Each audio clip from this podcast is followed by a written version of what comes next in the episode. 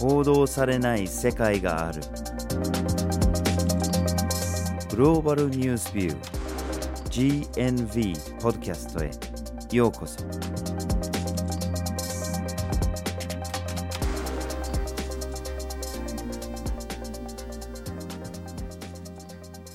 バージル・ホーキンスです。岩根あずさです。今回のポッドキャストのテーマはスイス銀行が抱える闇ですはい。今年の2月に南ドイツの新聞社がスイスの大手銀行クレディ・スイスに関して内部告発の情報を報じました。うんこの内部告発の中には顧客の情報であったりとか口座の情報っていうのが含まれていたんですけどもそこからクレディ・スイスが様々な犯罪関連の取引をしていたということが明らかになりました。まあ、要するにその犯罪に関わっていた人たちのお金を、まあ、受け取っていたと。その取引に関わっていたというそういう話ですよね、うん。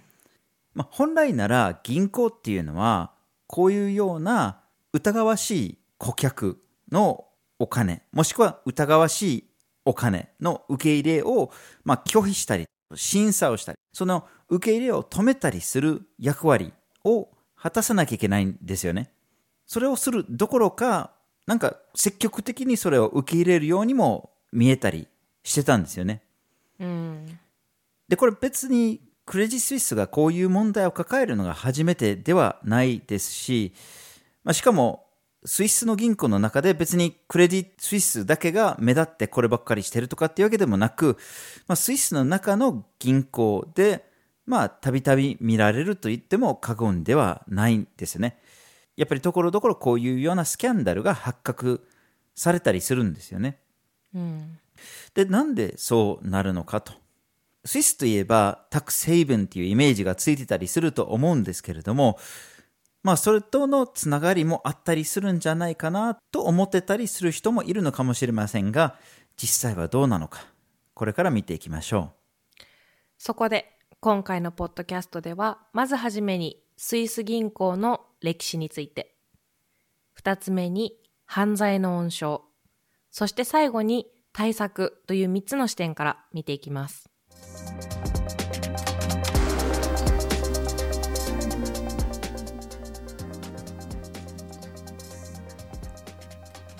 ではまずはじめにスイス銀行の歴史について見ていきましょ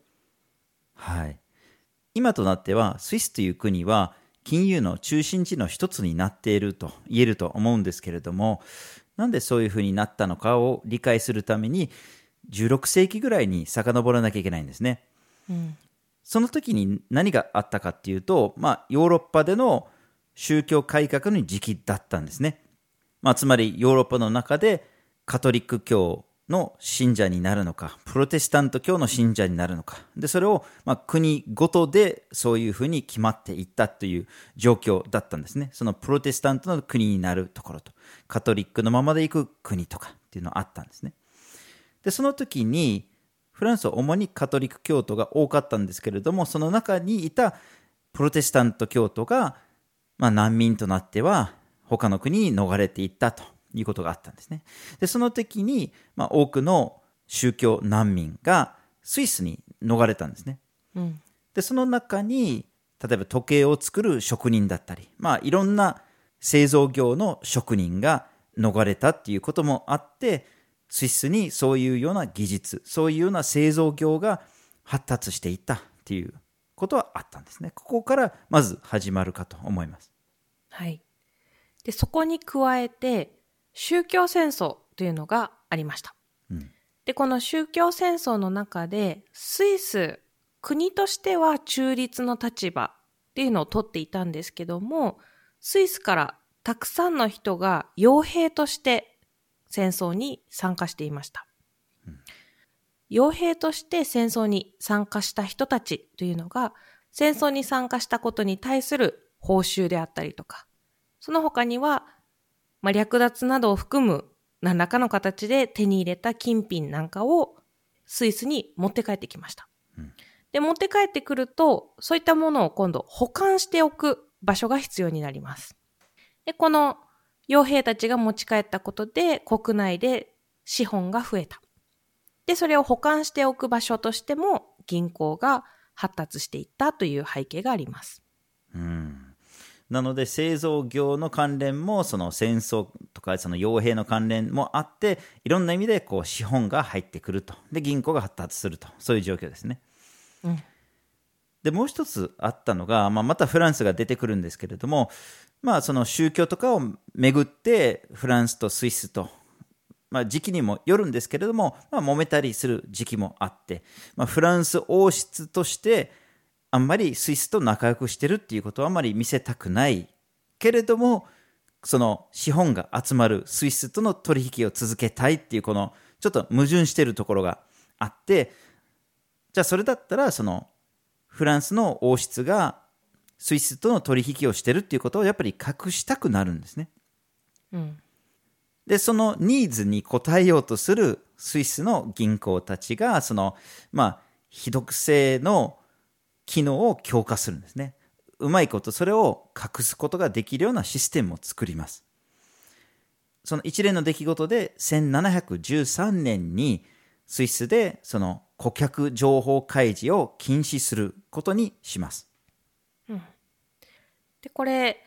ただ顧客情報の開示が禁止されただけじゃなくてこういった、まあ、守秘義務だったりとか秘匿性というのが高まっていくとそれが今度さらなる資本を呼び込む、呼び水のような役割を果たしていきます。うん、例えばフランス革命なんかを含む市民革命などで各地の富豪たちっていうのがあ社会が大きく変わろうとしている。そういった時に自分たちが持っている資本っていうのをキープしておくため、守っておくために自国の銀行ではなくて安全だろう。スイス銀行だったらこれを私の資本を隠してくれるだろうということで預けるようになっていきます。はい。周辺国からスイスの銀行の魅力を感じるのがその守秘義務関連だけではないんですよね。地理的なところだとか地形的なところもあったんですね。まあスイスといえば山ですよね。アルプスですよね。まあその山の地形だとやっぱりその盗みにくいっていうかその銀行強盗をやってもその国から持ち出しにくいっていう側面もありますし、で、あとはやっぱり気候的なものですよね。その保管するのはお金だけじゃないんですよね。例えばその高価な芸術作品とかも保管したい人たちがいるんですけれども、そうすると温度だとか湿度とかがやっぱり気になってたりするんですね。スイスだったらそういうようなものの保管に適した温度、湿度だったっていうのもありました。うん、あとはアクセス的にも例えばその工業が発達しているドイツに近かったりとかそんなに遠くないところに安全に大きなお金を保管してもらえるような場所があるっていうのはやっぱり周辺国にとっても良かったですね。さらにその政治的にも安定しているっていうかその中立国家っていうブランドがもうすでにその時からありましたのでまあ、戦争だとかそういうようなところで自分の資本とか自分の芸術作品が取られるということはないだろうと、まあ、いろんな意味で安心してスイスを選ぶということでどんどんどんどんお金が集まってしまいます。うん、こういった外国からの資本がスイスにどんどん集まっていくという環境にさらに輪をかけたのが1901年にフランスで相続税が導入されたということです。うん、相続税が導入されると、やはり裕福な人たちだったりとか、資本家たちなんかは、なるべく税金を回避したいというふうに思いますので、それでスイスに自分たちの資本を預けておこうというような動きをします。そうするとスイスにはさらに外国からの資本が集まってくる。で、こういった税金逃れのために外国に資本を預けておく、隠しておくっていうのが、後々私たちがよく言っているようなタックスヘイブンという仕組みにもつながっていきます。うん、でもやはりスイスに資本を隠されると税金を集めたいフランスとしては都合が悪いのでフランス側もフランスに支店を置いているスイスの銀行に強制捜査なんかに入ったりもします。ただこれを受けてスイス側はさらに厳しく守秘義務を守っていくというか、秘匿性を高めていくというような、まあ、やり返すというような関係になっていきます。ますます秘匿性を高めていくわけですね。うん。今度1930年代になってくると、ドイツがナチスドイツになっていき、またさらなる動きが生まれます。ナチスドイツがユダヤ人に対して抑圧を強めていきます。それを恐れる裕福なユダヤ人たちが自分の財産を隠そうと。今だと危ないんだと。ドイツなどにいるユダヤ人の多くがスイスの銀行に自分の財産を入れていきます。隠していきます。しかし、それができない人たちが、ドイツ政府側からたくさんのお金が奪われていきます。で、ドイツ政府とかドイツ政府の関係者とかもまた、その略奪したものを同じようにスイスの銀行に入れていきます。うん。なので、スイス銀行にしたら、被害者であろうと、加害者であろうと、お金をどうぞと、芸術作品をどうぞと、金品をどうぞと、うん。両方から受け入れてしまいます。ますます大きくなっていく。で、秘匿性があるからこそそれが成り立ちます。うん。ただこの秘匿性に対して1980年代ぐらいから他国が、いやいや、これはちょっとまずいんじゃないのと。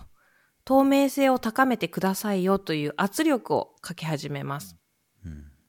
それを受けてスイス側も、じゃあ個人情報に関する銀行法をちょっと緩和しましょうと。秘匿性をもう少し緩めて、もうちょっと情報を開示できるようにしていこうかということで、1984年に住民投票が行われます。ただ、ここでの結果が反対多数の否決ということで、結局、この個人情報に関する銀行法の緩和というのは実現しませんでした。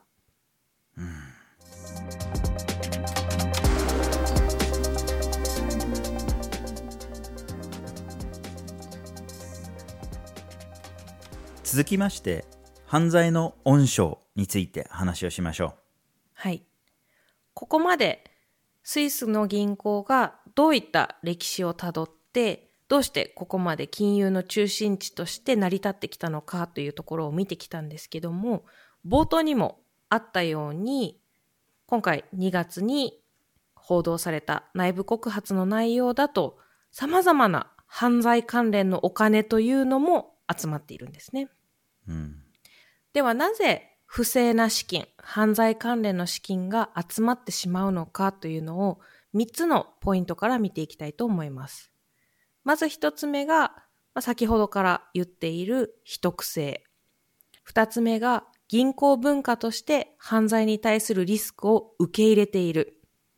そして最後に監視体制の弱さというところを見ていきましょう。はい。じゃあまず一つ目の秘匿性の話ですね。まあすでにこの歴史のところである程度見えてきてるとは思うんですけれども、秘匿性があると、やっぱり犯罪を隠すことができてしまいますよね。うんまあおそらく一番大きいのが脱税ですよね。人がどこにどれほどのお金があるのかって、それを隠すことができれば、所得を隠すこともできますし、所得税を逃れることができる。企業にすれば、法人税を避けることもできたりします。で、もう一つは、マネーローンダリングですね。資金洗浄ですね。うん。つまり、犯罪で得たお金を犯罪で得てないかのように見せかけることですよね。正常なルートでこのお金を得ましたと。でそのマネーローンダリングをするためには、お金の動きを隠す必要が出てきます。金融セクターに秘匿性があれば、お金の動きまで隠すことができるので、お金が出てきたところでクリーンなお金のように見せることができるんですね。うん。で、おまけに秘匿性があると、国内外からの捜査を阻止することもできるんですね。例えば、国外からやってきた刑事がこの人のお金について教えてください。この人の口座の動きを見せてくださいって言っても、スイスの銀行側でそれは見せることができませんと。断ったらもうそこで操作ができなくなってしまうと。そういうような状況の中で脱税だとかマネーロンダリングが可能になります。はい。そこに加えて銀行文化として犯罪に対するリスクを受け入れるという土壌ができてしまっています。うん、銀行というと、やはりこうお金を預けておく場所であったりとか、まあ、こうローンを組んだりするときにお金を貸してくれて、まあ、利子を加えて返すところというのが一般的な理解だとは思うんですけども、こういった事業を通じて銀行が何をしようとしてるのかっていうと、やはりそこから収益を得て、で、その収益を株主への配当金として分配する。で、その収益を最大化させていくっていうのが最終的な目的です。うん、そうなってくると、この銀行に対していっぱいお金を預けてくれる人であったりとか、銀行からたくさんお金を借りてくれて、利子をつけてたくさん返してくれる人っていうのが、やっぱり顧客としては大事な顧客になっていきます。うん、そういった意味で、資本をたくさん持っている顧客を獲得して、その人たちを満足させて、もっとたくさんお金を使ってもらうということが重要になっていきます。そうですよね。だけれども、その大口の顧客が犯罪に関わってたりとか、あるいはその犯罪で得たお金を預けようとすると、本来ならそこで銀行がそれをストップしなきゃいけないんですね。まあ、これ、デューデリジェンスとも言うんですけれども、その、まあ、顧客になりうる人、あるいは顧客に対する操作をしたりとか、あるいは評価したり、このお金を我々は銀行として受け入れて大丈夫なのかという判断をするっていうのが大切な仕事の一つなんですね。だけれども、銀行にしたら、本当はこのお金がどこから来ていようと、犯罪で得られたお金でいようと、これだけの大きなお金は欲しい。うちの銀行に預けてほしいという思いでいっぱいなわけで、ここでやらなきゃいけないことが矛盾してきてしまいます。うん、本当はこの大金持ちの資本を審査して厳しく制限しなきゃいけないところを、いやいやいや、これだけのお金だからいいじゃないかと甘くなることが多いというふうにされています。で逆にその資産が少ない顧客に対しては厳しく審査するというようなパターンがあるというふうにされています。はい。これ組織の文化としてもそうなんですけども、実際に働いている銀行員としても、例えば大口の顧客との契約が取れると、出世につながるとか、ボーナスが増えるとか、もしくは月ごと、年間ごとのノルマっていうのが決まっていて、どれぐらいの顧客を獲得しなきゃいけないっていうようなことがあって、銀行員としても、やっぱり大口の顧客に対する評価だったりとかっていうのを、まあ、甘くしていって、利益を最大化させていこうとするインセンティブがあります。うん、まあ、そうすると、目先の利益というと言葉がちょっと適切ではないかもしれないんですけども、利益と犯罪を犯してしまうというリスクとを天秤にかけたときに、利益が勝ってしまって法律違反をしてしまうという構造になっています。うんでも本当であれば、利益と犯罪を犯すリスクを天秤にかけたときに、リスクの方が大きくないと犯罪っていうのは抑止できないですよね。うん、なので、本来であれば、そのリスクを犯して犯罪をした時の罰則が厳しく決まっていると思うんですけども、実はこの罰則自体が緩いという問題もあります。こういった悪事が発覚したとしても、銀行側に対する罰金の額っていうのが極端に少なくて、銀行としても、まあ、バレちゃった時はしょうがない。税金みたいなものとして払っておこうというような感覚なのか、まあ、ビジネスモデルの一環として、まあ、ある種のコストとして計上されているというふうに言われています。全然罰金の役割を果たしてないですね。うん。この3つ目の理由は、今の話と関連するんですけれども、この監視体制の弱さですよね。まあ、一応スイスには金融セクターの監視機関っていう組織は存在します。存在するんだけれども、やっぱり力が非常に弱いんですよね。なので、たとえその銀行でリスクの高い、あるいは犯罪に関わってるというふうにされているような顧客があったとしても、それを受け入れようとしているのか、受け入れているのか、そういう状況にあったとしても、この監視機関はその銀行に対して、まあ、警告くらいのことしかできないようなんですね。うん。当然それでは抑止力は働かないですね。はい。加えて、先ほど罰則が非常に緩いっていう話をしたんですけども、何か不正が発覚した時に、銀行員が個人として刑事責任を問われることっていうのがほとんどないんですね。不正行為に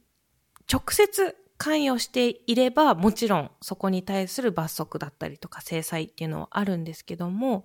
そもそもそういったことに関しての証拠の収集っていうのが非常にしにくいっていう状況もあります。さらには、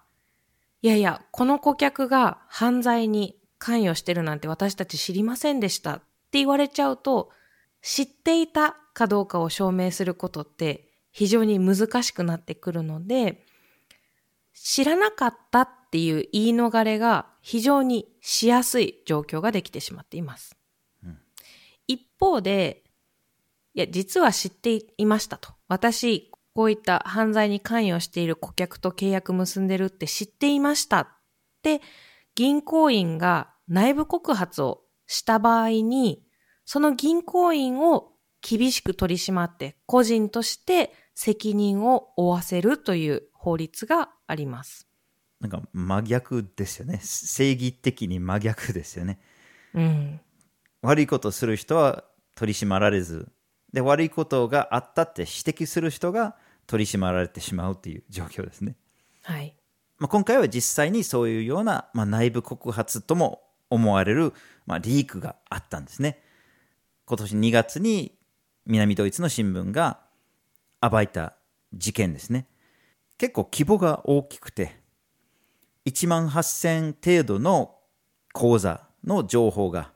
流出されて、で、それが、まあ、今のものばかりではなくて、1940年代に遡るものもあったんですけれども、まあ、大半は2000年代に入ってからの口座が、まあ、ありました。で、その口座情報を合わせると約80億米ドルの資産に当たると。かなり多くの情報が出てきたんですね。うん。では実際、どういった人たち、どういった組織が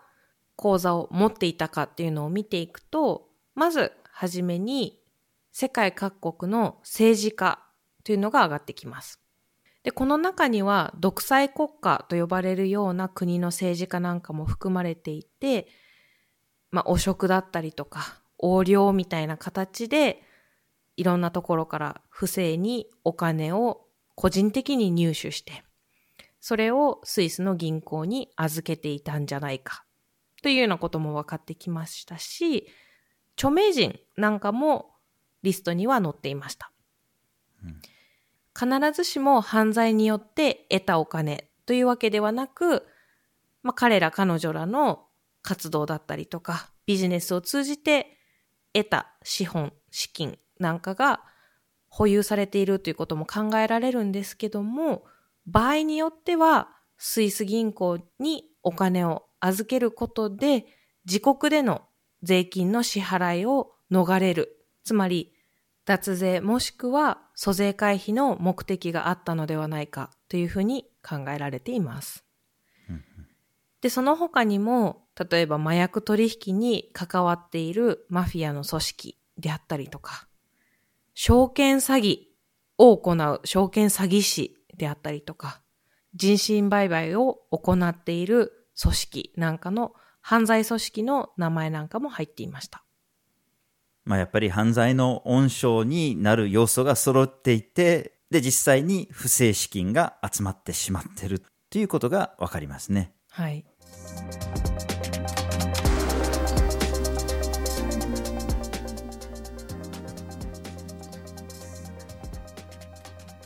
では最後に対策について見ていきましょう。はい。まあ、先ほどの歴史のところで、まあ、80年代にもうスイスの国民が、いや、もう改正しないというような結論に至ったんですけれども、やっぱりだんだんといろんなところからの圧力が高まっていって、それを無視できなくなってきたというふうに言えるかと思います。うん。で、まず、それなりの変化が生まれるのが1995年です。先ほどヨーロッパのユダヤ人たちの資産が奪われてスイス銀行に預けられたという話をしたんですけれども、その第二次世界大戦中にホロコーストで殺された人たちの遺族などが世界ユダヤ人会議を通じてスイスに対してそのお金の返金を求めるようになったんですね。でその要求に対してスイス政府は結構長いこと抵抗したんですね。で、例えば、その、じゃあ死亡証明書がないとお金は出せませんよとかって。いやいや、戦争中にドイツによって殺されたらそんな証明書があるわけないだろうというような状況で、スイス政府にとっての評判のダメージがだんだん大きくなってくるんですね。まあ、あんまりにもひどすぎて。うん。で、最終的にスイス政府が分かりましたと。で、謝罪をして、そしてその相続人に12.5億米ドルぐらいの支払いをしたというような決着になったんです。うん。その他にも、自国の国民がスイスに、資本を預けてたりとか、隠してたりすることによって、まあ、損をする国っていうのが出てくるんですよね。集めたい税金が集められないということで、損をする国々が徐々に圧力をかけるようになっていきます。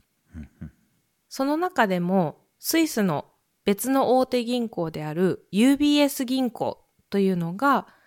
まあ、富裕層の脱税に協力しているんじゃないか、協力していたんじゃないかというような疑いがかかってですね、これに対してアメリカが、いやいや、それでは困ると。もしアメリカ人がこの UBS 銀行に口座を持っていて、資本を隠してたりなんかすると、アメリカとして徴収できる税金の額が減ってしまうので困りますと。ということで、圧力をかけてですね、アメリカ人が保有している口座情報を開示するようにしました。うんで、それが2014年の話なんですけども、こういった圧力をかけたのがアメリカだけじゃなくて EU も圧力をかけて EU の人たちが持っている口座情報の開示というのを求めています。はい。まあ、そしてアメリカのような国が求めたのがそのところどころの個人の情報開示だけじゃなくてやっぱりシステム的にもある程度の改善を求めます。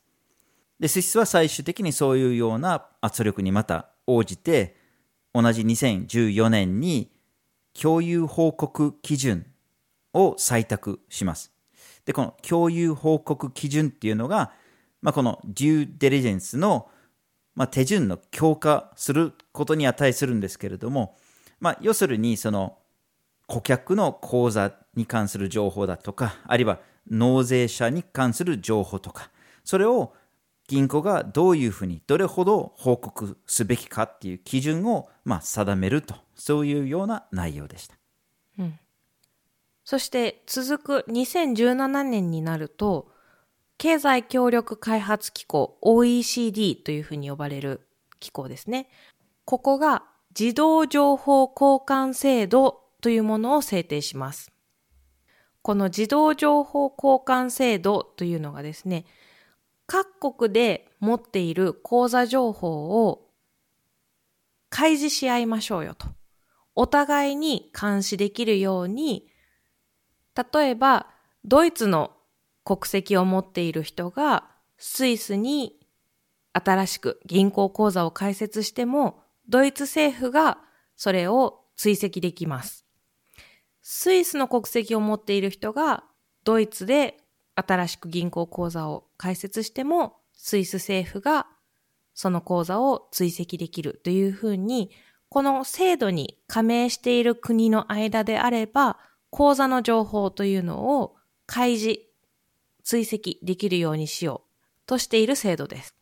そうですよね。で、これ自動なので、この個人についての情報を求めるとかじゃなくて、自動的にできるようにするって、そういうようなシステムですね。うん。この制度にですね、2021年、スイスも法改正を経て加盟しています。はい。ここまでの流れを見てると、すごいいい感じで改善があって改革が進んでいるようには見えるんですけれども、残念ながら結構抜け穴が指摘されています。うん、例えばこの不動産に関しては、その秘匿性がま下がってるというか、だいぶ良くなっているようには見えるんですけれども、逆にデジタル通貨の口座とかがま対象外になってたりしてて、まあ、うまいこと、このお金のやりくりをすれば、対象外のところに自分の資産を置くことができるんじゃないかというような指摘もあります。うん、さらにこの自動情報交換制度が低所得国とうまく連携できていなくて、うまく情報の交換ができていないという状況にあります。うん、でこれまで GNB のいくつもの記事でも、ポッドキャストでも言ってきているように、低所得国っていうのが、やっぱり脱税だったりとか、資本の流出なんかによって、国家としての収入が減ってしまう。それによって低所得という問題が起こり、貧困だったりとか、保険、医療、教育、様々な問題が引き起こされているんですけども、結局、低所得国がうまく自動情報交換制度を活用できていないことによって、税収が増えない。他国の企業であったりとか個人によって奪われているという状況が変わっていないというのが現実です。ですよね。まあアメリカとかドイツのような強い国がうちの国民の所得に関する情報をちょうだいっていうふうに、まあ、求めることはできるかもしれないんですけれどもそれほどの力のない国がそれができなければ自分の国から流れていったお金を回収することができないんですね。うんスイスの中でのこの問題の改善が見られるかどうかは、おそらくこれからでしょう。まあ、この自動情報交換制度っていうのは、まあ、始まったばっかりということもあって、まだちょっと見えてないところはあるんですけれども、この税金問題を扱っている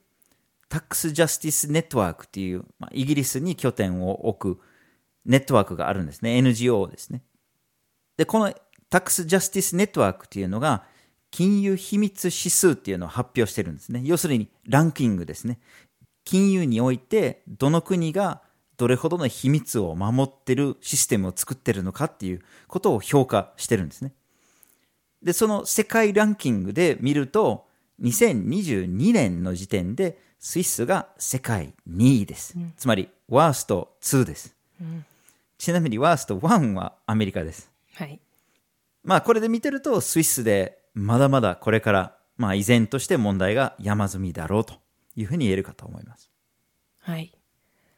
今回、クレディ・スイスの内部告発について少し触れたんですけども、この告発を経て、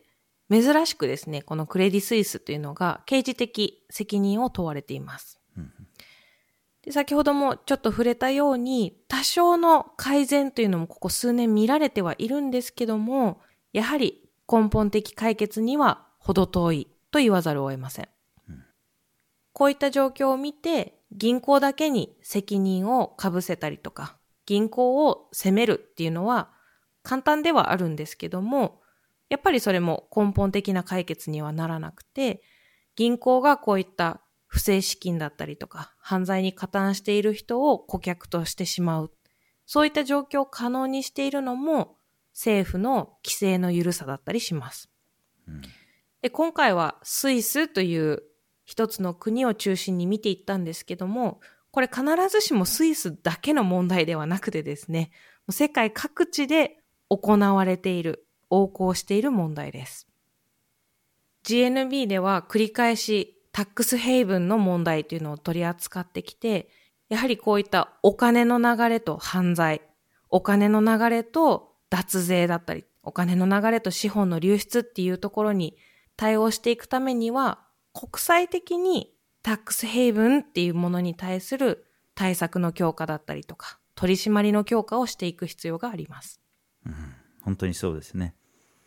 今回のクレジスイスのように、なんか大きなスキャンダルがあると、結構騒ぐことになりますよね。まあこれ、パナマ文書とか、パンドラ文書の時もそうだったんだけれども、このタックスヘイブン関連だとか、この金融関連での大きなスキャンダルが出てきて、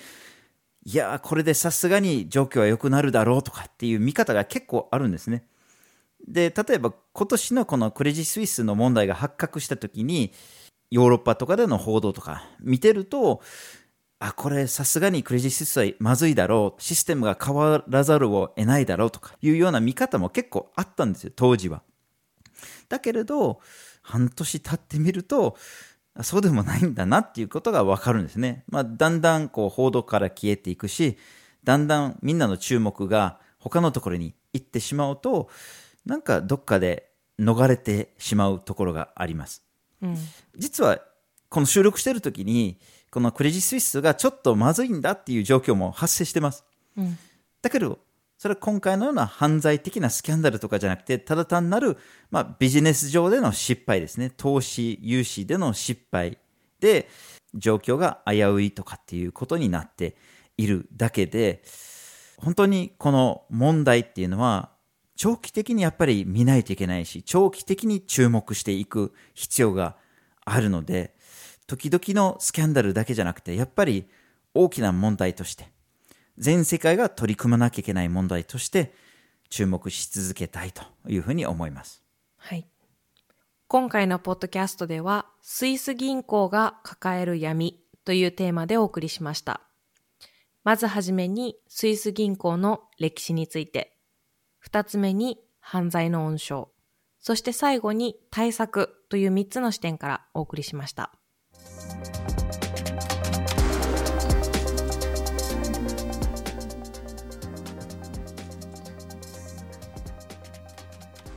GNV は毎週木曜日19時に新しい記事をアップしています。火曜日と土曜日には1枚ワールドもアップしています Twitter、Facebook、Instagram でも発信しています。ポッドキャストは毎月第1、第3月曜日に発信します。ぜひフォローしてください。次回もお楽しみに